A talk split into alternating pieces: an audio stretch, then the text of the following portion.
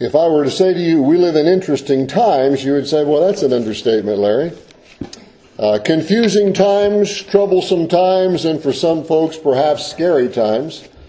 There's a lot of uncertainty uh, in the hearts of many people. There's little hope for the future. Here in rural Montana, our day to day lives tend to roll along routinely. The electricity's on, the gas stations are open for business, the grocery store shelves are stocked, the electronic digital world is functioning so far so that we can maintain contact with whomever or whatever we want to stay connected to. The highways are open to travel, but unless you live in a cave somewhere, or have chosen to isolate yourself from the outside world, uh, you know there are lots of uncertainties and lots of troubles on planet Earth. And if you are a follower of Jesus Christ, then this world has become a lot less friendly to what you and I believe, and a lot more hostile to the God of heaven. We have for nearly a hundred years sung the old gospel song, This world is not my home, I'm just a passing through. My treasures are laid up somewhere beyond the blue. The angels beckon me from heaven's open door, and I can't feel at home in this world anymore. But now I think we're starting to get it.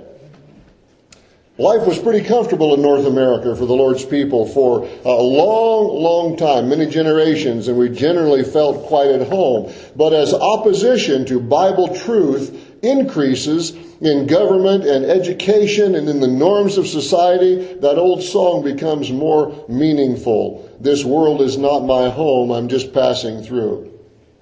Our citizenship is in heaven, the apostle Paul wrote in Philippians 3:20.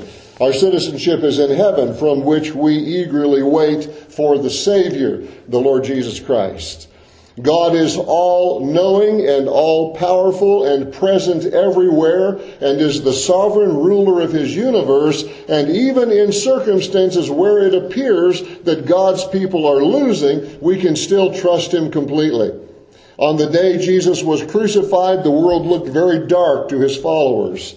But the resurrection day was just around the corner. And we must remind ourselves, always remind ourselves of the encouraging words of our Savior that He gave to His disciples the night before the crucifixion. John 16, 33, Jesus said, These things I have spoken to you that in me you may have peace.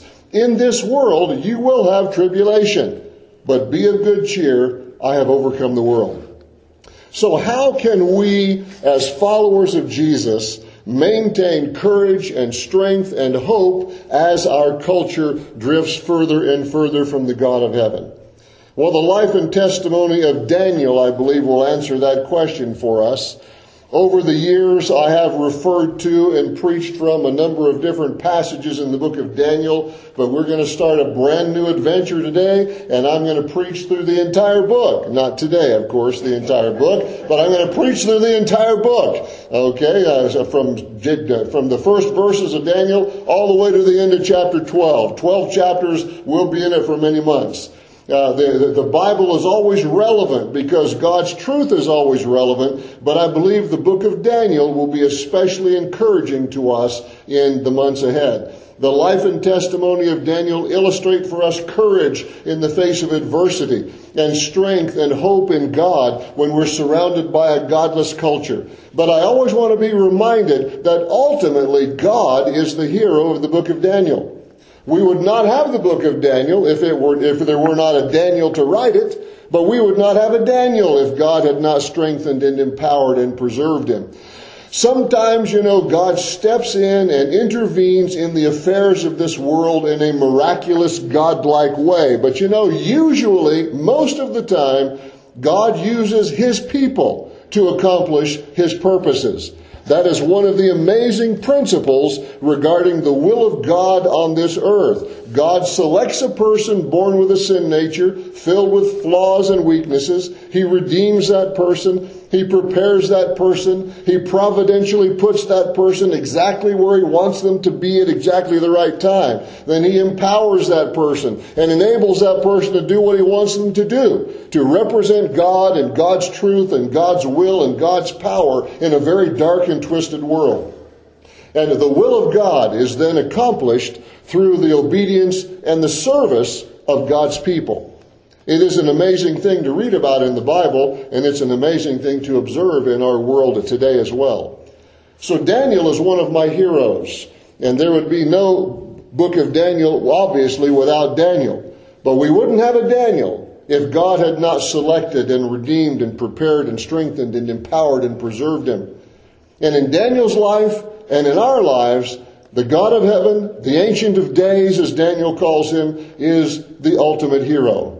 And as we introduce our thoughts for today from Daniel chapter 1, we need to see a little bit of historical background as to what's going on because when you understand why Daniel wound up where Daniel was, then you really have some tremendous understanding of what's going on in the book of Daniel. So if you would, turn if you would to the book of Jeremiah in chapter 25, and then we'll take a look at Daniel chapter 1 in just a moment. But we're going to begin today in, in the book of Jeremiah in chapter 25. Daniel and Jeremiah were contemporaries, meaning they, their lives overlapped.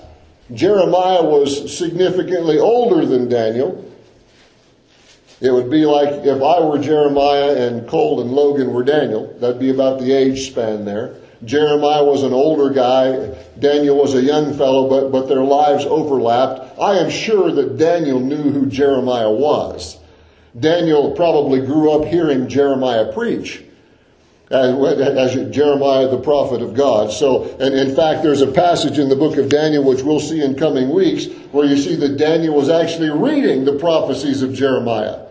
And he actually read this passage that we're going to talk about today. And uh, you'll see in the book of Daniel toward the end, Daniel is reading one day and he's reading Jeremiah and he comes to this passage that we're going to take a look at. So Jeremiah 25, excuse me, and we're going to begin to read in verse 1. We're going to read the first 14 verses of Jeremiah 25. The word that came to Jeremiah concerning all the people of Judah in the fourth year of Jehoiakim, the son of Josiah, king of Judah, which was the first year of Nebuchadnezzar, king of Babylon, which Jeremiah the prophet spoke to all the people of Judah and to all the inhabitants of Jerusalem, saying, From the thirteenth year of Josiah, the son of Amon, king of Judah, even to this day, this is the 23rd year in which the word of the Lord has come to me. And I have spoken to you, rising early and speaking, but you have not listened. And the Lord has sent to you all his servants the prophets, rising early and sending them, but you have not listened nor inclined your ear to hear. They said, Repent now, every one of his evil way and his evil doings, and dwell in the land which the Lord has given to you and your fathers forever and ever. Do not go after other gods to serve them and worship them, and do not provoke me to anger with the works of your hands, and I will not harm you. Yet you have not listened to me, says the Lord, that you might provoke me to anger with the works of your hands to your own hurt. Therefore, Thus says the Lord of hosts, because you have not heard my words, Behold, I will send and take all the families of the north, says the Lord, and Nebuchadnezzar, the king of Babylon, my servant, and will bring them against this land, against its inhabitants, and against these nations all around, and will utterly destroy them and make them an, astonishment, a hissing, a perpetual desolation. Moreover, I will take from them the voice of mirth and the voice of gladness, the voice of the bridegroom and the voice of the bride, the sound of the millstones, it is the millstones grinding grain, and the light of the lamp. And this whole land shall be a desolation and an astonishment, and these nations shall serve the king of Babylon seventy years. Then it will come to pass, when seventy years are completed, that I will punish the king of Babylon and that nation, the land of the Chaldeans, for their iniquity, says the Lord, and I will make it a perpetual desolation. So I will bring on that land all my words which I have pronounced against it, all that is written in this book which Jeremiah has prophesied concerning all the nations, for many nations and great kings shall be served by them also, and I will repay them, meaning the Babylonians, according to their deeds and according to the works of their own hands. If I were to say to you, God judges sin, you probably respond, well, duh. I mean, yeah, anybody who reads the Bible knows that. Yeah, God judges sin. I mean, you start the book of Genesis, and by the time you get to chapter 3, Adam and Eve sinned, and, and there's consequences for it. You know, God, God, God judges sin. It's all over the Bible. God's laws reveal God's will. And sin is a rebellion against the law of God and therefore the will of God. God always deals with sin. He can't ignore it. That was the very reason that Jesus Christ, the Son of God and God the Son, came to this earth to die on the cross. God had to deal with sin. God is pure. God is holy. Sin has to be dealt with. God's holiness and God's justice demand that he deal with sin. And Christ bore the judgment for our sin on the cross so that we could be forgiven. God judged our personal sin in Christ at the cross. That wonderful verse we quote many times from 2 Corinthians 5. He made him to be sin for us who knew no sin so that we could be made the righteousness of God in him. That is, God the Father put all of our sin on God the Son, even though he had none of his own sin, so that we could be made the righteousness of God in him. God judged our personal sin in Christ at the cross. But do you also realize that God judges national sin? He judges the sins of nations. This is taught in many places in the scripture. We see it very clearly here in Jeremiah 25. God sometimes uses natural disasters. Floods and hailstorms and tornadoes and hurricanes and drought and famine and various kinds of disease pandemics. Now that's not to say that every time there's a natural disaster, that's the judgment of God.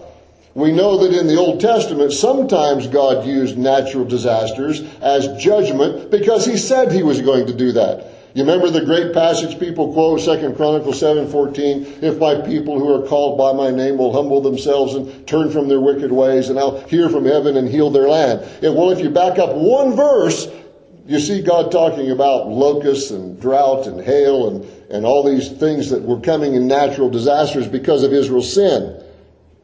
And so we also see God withheld rain from Israel at the word of the prophet Elijah in King Ahab's day because of Israel's sin. But God has not specifically told us today if a certain natural disaster is his judgment or if it's just the natural consequence of a sin cursed earth. We have a hurricane season every year. We have rumbling earthquakes around the world as the tectonic plates of the earth's crust shift throughout the year.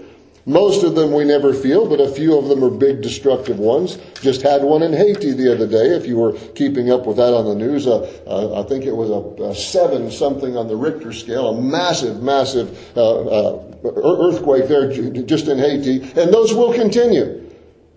The, the, scripture tells us in Psalm 102 that the earth is wearing out like a piece of cloth.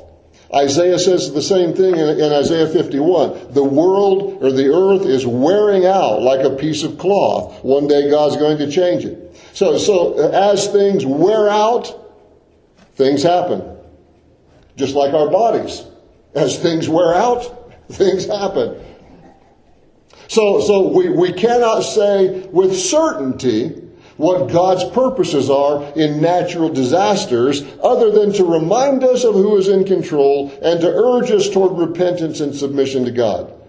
We know that the creator and sustainer of his universe, uh, as the creator and sustainer uh, uh, of his universe, God oversees the weather phenomenon that we experience, but God is not revealing to us today what his precise purposes are in natural disasters. We simply know that in biblical history, sometimes God used natural disasters to judge national sin. We also see from this passage and a number of others, and we see in biblical history that quite often God uses war as a judgment for national sin.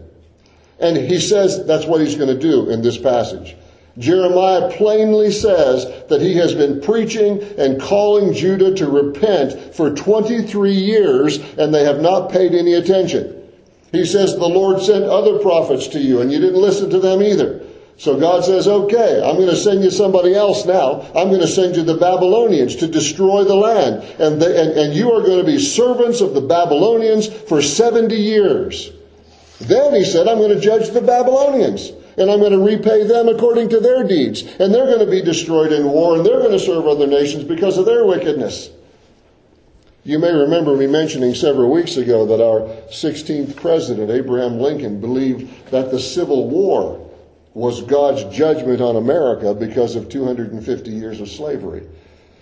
He plainly said so in his second inaugural address. You can read it. March 4th, 1865, just 41 days before he was assassinated. Lincoln, in his second inaugural address, said he was convinced that the Civil War was the judgment of God on America because of 250 years of slavery.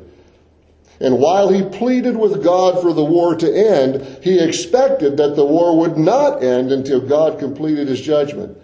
Very fascinating speech. You should read it sometime.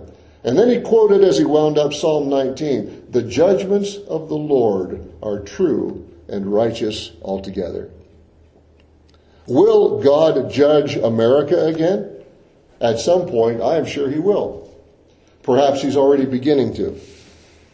We have taken, as a nation, we have taken 10 times as many lives in the abortion clinics of America in the last 40 years as Hitler took in the Holocaust gas chambers of Europe in World War II. Not to mention other national sins, but that's another sermon for another day. But be assured that God judges sin, both personal sin and national sin. And our only escape is repentance, both personal and national. And I don't currently see any national repentance on the horizon. But don't miss God's statement about Nebuchadnezzar in verse 9. Look at this. Behold, I will send and take all the families of the north, says the Lord, and Nebuchadnezzar, the king of Babylon, my servant. Isn't that astounding? Ungodly, wicked man like Nebuchadnezzar he is doing the will of God. Nebuchadnezzar, God says, is my servant, and he is going to make Judah and the surrounding nations a desolation. And later on, he said Nebuchadnezzar is going to get judged for his arrogance and his wickedness. We'll see that in the book of Daniel as well. And interestingly, Nebuchadnezzar gets judged after Daniel challenges him to repent, and he doesn't do it. So even the ungodly rulers of this world are being used in the hand of God to accomplish his purposes for the nations. Every single person currently in political office in our country today is there because God allowed it to happen. In some cases, perhaps caused it to happen. Why? We don't know all the purposes of God, but if God says to Jeremiah, Nebuchadnezzar, my servant, who in Nebuchadnezzar's mind, he has no regard for God whatsoever. Basically, God's saying Nebuchadnezzar is going to do my will. Solomon understood this. Proverbs 21 1, he said, The king's heart is in the hand of the Lord. Like the rivers of water, he turns it wherever he wishes. That was true even for Nebuchadnezzar, God's servant, even though he didn't know he was God's servant. The king's heart is in the hand of the Lord, Solomon says. Like the rivers of water, he turns it wherever he wishes. So, having had that little short background, let's look now at the first couple of verses in the book of Daniel. And we'll wind up our thoughts here in just a couple minutes. It's probably an understatement. Not really a couple minutes, but a few minutes, okay. Daniel, we're going to just look at the first two verses. We'll see as we study through this book that when national trouble comes, those who are loyal to God do not go untouched. When national trouble comes, those who are loyal to God do not go untouched. And if I were going to title our thoughts here as we come to the end, I'm, just going to call it this Those who know their God. And we'll see a verse that has that phrase in it in just a minute. Let's read the first two verses of Daniel 1. In the third year of the reign of Jehoiakim, king of Judah, Nebuchadnezzar, king of Babylon, came to Jerusalem and besieged it. And the Lord gave Jehoiakim, king of Judah, into his hand with some of the articles of the house of God, which he carried into the land of Shinar to the house of his God, and he brought the articles into the treasure house of his God. Some of you sharp and observant Bible students may have noticed that when we read Jeremiah 25, it says in the fourth year of Jehoiakim, and Daniel writes here in the third year of Jehoiakim, Nebuchadnezzar besieged Jerusalem. The Hebrew method of dating the reign of kings counted the year that they became king as their first year of ruling. The Babylonian method of dating the reign of kings counted their first full year after their coronation as the first year of reigning rather than the year that they ascended the throne. So Jehoiakim's fourth year in Hebrew reckoning in Jeremiah 25 was the third year in Babylonian reckoning in Daniel chapter 1. It's the same year. Daniel is writing from the Babylonian perspective using their dating method. No discrepancy there. It's the same year. So the very year, the interesting thing is the very year that Jeremiah spoke about the coming 70 year captivity, it happened. Those words that we read in Jeremiah 25, Nebuchadnezzar came and besieged the land just not, I don't know how long after, but the very same year that Jeremiah said that, Nebuchadnezzar shows up. If you are a student of ancient history, you may have heard of the great Battle of Carchemish in 605 BC. The Egyptians, who dominated much of the Middle East at that time, were allies of the Assyrians, who controlled much of what we would call today Iran, Iraq, Syria, and the eastern part of Turkey. The Babylonians were rising in power with Nebuchadnezzar's father and Nebuchadnezzar leading the army. The Egyptians and the Babylonians met at Carchemish, uh, an area which is now in what we would call eastern Turkey, and they were going to battle it out for domination of the Middle East. The Babylonians thoroughly routed the Egyptians, totally destroying their army and in the process annihilating the Assyrian Empire. And soon after that great battle, Nebuchadnezzar's father died. And after he returned to Babylon to bury him, he became king and he turned his attention to take control of everything that Egypt had dominated. Thus we come to verse 1. Nebuchadnezzar shows up. The Battle of Carchemish had just happened. Nebuchadnezzar had just become king. He had just virtually wiped out the army of the Egyptians. And now Nebuchadnezzar is the top dog in the Middle East. And he's marching down through what we would call Palestine today, taking nation after nation after nation after nation. And he shows up in, in according to Babylonian reckoning, in the fourth year of the reign of Jehoiakim. It's the first year that Nebuchadnezzar is the king. And he comes to Jerusalem and he besieged it, meaning he surrounded it. And he didn't let anybody in and he didn't let anybody out. And he blocks off the water supplies and he blocks off the food supplies and he besieged it. And then notice that phrase in verse 2 and the Lord gave Jehoiakim, king of Judah, into his hand. The only reason Nebuchadnezzar won the battle is because God gave it to him. Little tiny Judah had been attacked and surrounded many times before, if you read Old Testament history, and God had delivered them time after time after time. They'd been surrounded by hundreds of thousands of, of, of, of armies, even of the Assyrians, and, and, and God, God had done miraculous things and had saved them every single time. But not this time. It was for now, it was time for national judgment. And the Lord gave Jehoiakim into Nebuchadnezzar's hand. This is one of the greatest crises in the history of the nation of Israel. Nebuchadnezzar took the items in the temple, Solomon's temple that Solomon had built 350 years earlier. He took them to Babylon. He put them in the temple to his God. This was a sign of spiritual victory. I take your items of worship and I give them to my God. My God's better than your God. My God's bigger than your God. My God's more powerful than your God. I win, you lose. My God gave me the victory. Your God is a loser.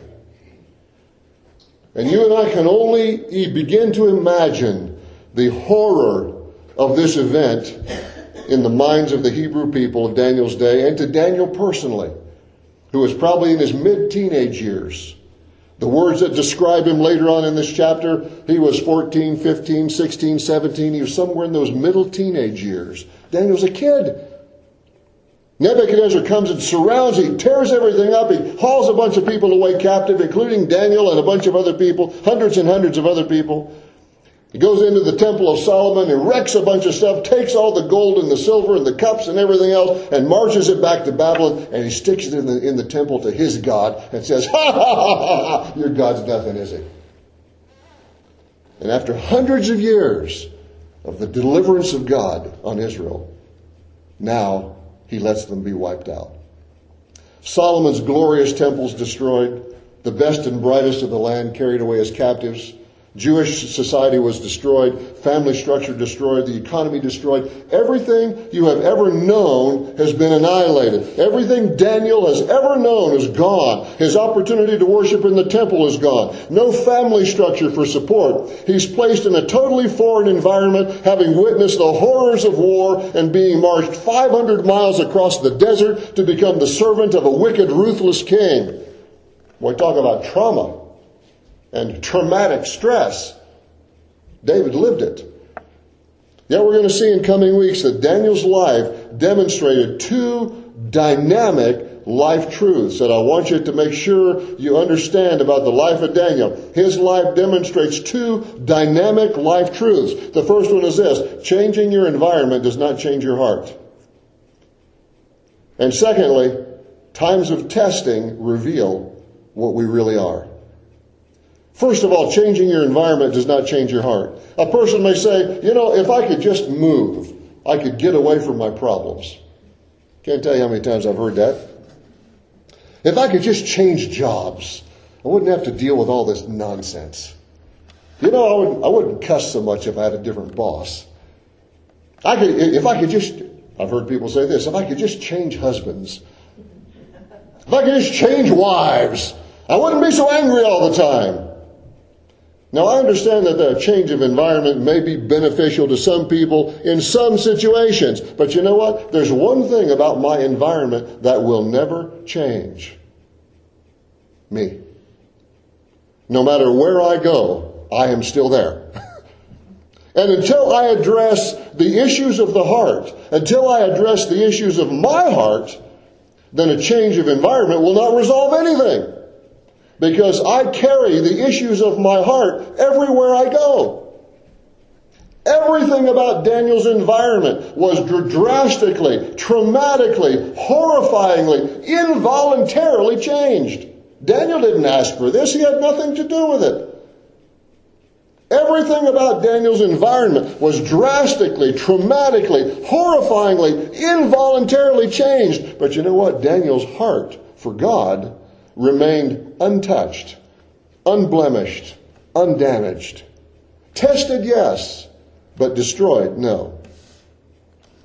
Then the second great truth about Daniel times of testing simply reveal what's going on in the inner man. You've heard the illustration you bump a glass and whatever's in it spills out. Very true. Jesus said in Luke 12, we read it last week, out of the abundance of the heart, the mouth speaks. Out of the overflow of the heart, the mouth speaks. And in that marvelous passage in 2 Corinthians 4, the apostle Paul writing about ministry, he says, we are hard pressed on every side, yet not crushed. We are perplexed, but not in despair. We are persecuted, but not forsaken. Struck down, but not destroyed. And a few years later, or a few years, a few verses later, he writes, Therefore we do not lose heart. Even though our outward man is perishing, our inward man is being renewed day by day. You see, changing your environment doesn't change your heart, just reveals what's there. Times of testing reveal what we really are on the inside. And let me close by sharing with you one verse from Daniel chapter 11. It's right in the middle of a prophetic passage. We mentioned this uh, last week, I think, a couple of times, or in our in our Bible study, possibly. Daniel chapter 11. We're going to deal with this, of course, in detail uh, many, many weeks down the road. Uh, but right in the middle of this prophetic passage in Daniel 11, there, there's one phrase that I hope you will mark and remember. It's the way I titled our thoughts today: "Those who know their God." It's verse 32. He says, Those who do wickedly against the covenant, he shall corrupt with flattery. And we'll talk about what all that means when we get to it on down the road. But notice the second half of verse 32. But the people who know their God shall be strong and carry out great exploits. I came across this verse a number of years ago, and what a tremendous blessing it was to me. Those who know their God the people who know their God will be strong and carry out great exploits. I asked you at the beginning of the message, so how can we as followers of Jesus maintain courage and strength and hope as our culture drifts further and further away from the God of heaven? Daniel 11:32, that second half of the verse, is a significant part of our answer. Those who know their God will be strong and carry out great exploits. As the time of Christ's return draws near and opposition to the cause of Christ increases, will we maintain courage and strength and hope in God? We can if we know God. Not just know Him as our Savior, we certainly should do that. That's the first step, knowing Jesus Christ as your Savior. But then knowing God, understanding God, seeing what He's doing, knowing His Word, knowing the heart of God, understanding the will of God. Those who know their God, Daniel says, in times of trouble, and Daniel chapter 11 is a terrible time of horrendous prophetic things taking place. He says, those who know their God will be strong and to carry out great exploits. They will do great things for Him. How well do you know God? Let's pray.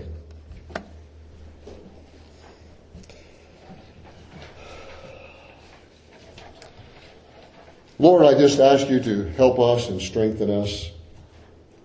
We don't know what's coming down the road specifically. We see great trends we see more opposition to the people of God and the will of God and the Word of God. We see uh, we see more censorship of, of, of, godly truth taking place. We see more attacks against uh, against our churches, and, and certainly in some metropolitan areas, churches have been destroyed. We know there are powers within our own government who are seeking to do everything they can to diminish the impact of churches all across our land. And although we don't know what all the details are going to be, we certainly know, Lord, that you are in control. Just as you were in the day when Nebuchadnezzar swept through the land of Judea and made it into a desolation. And you marched Daniel off and a bunch of his friends to a foreign land and a foreign place, everything they'd ever known ripped out from underneath them when they were just young teenagers. Yet, Lord, you didn't change his heart. All of that, all of that trauma did not change Daniel's heart for God.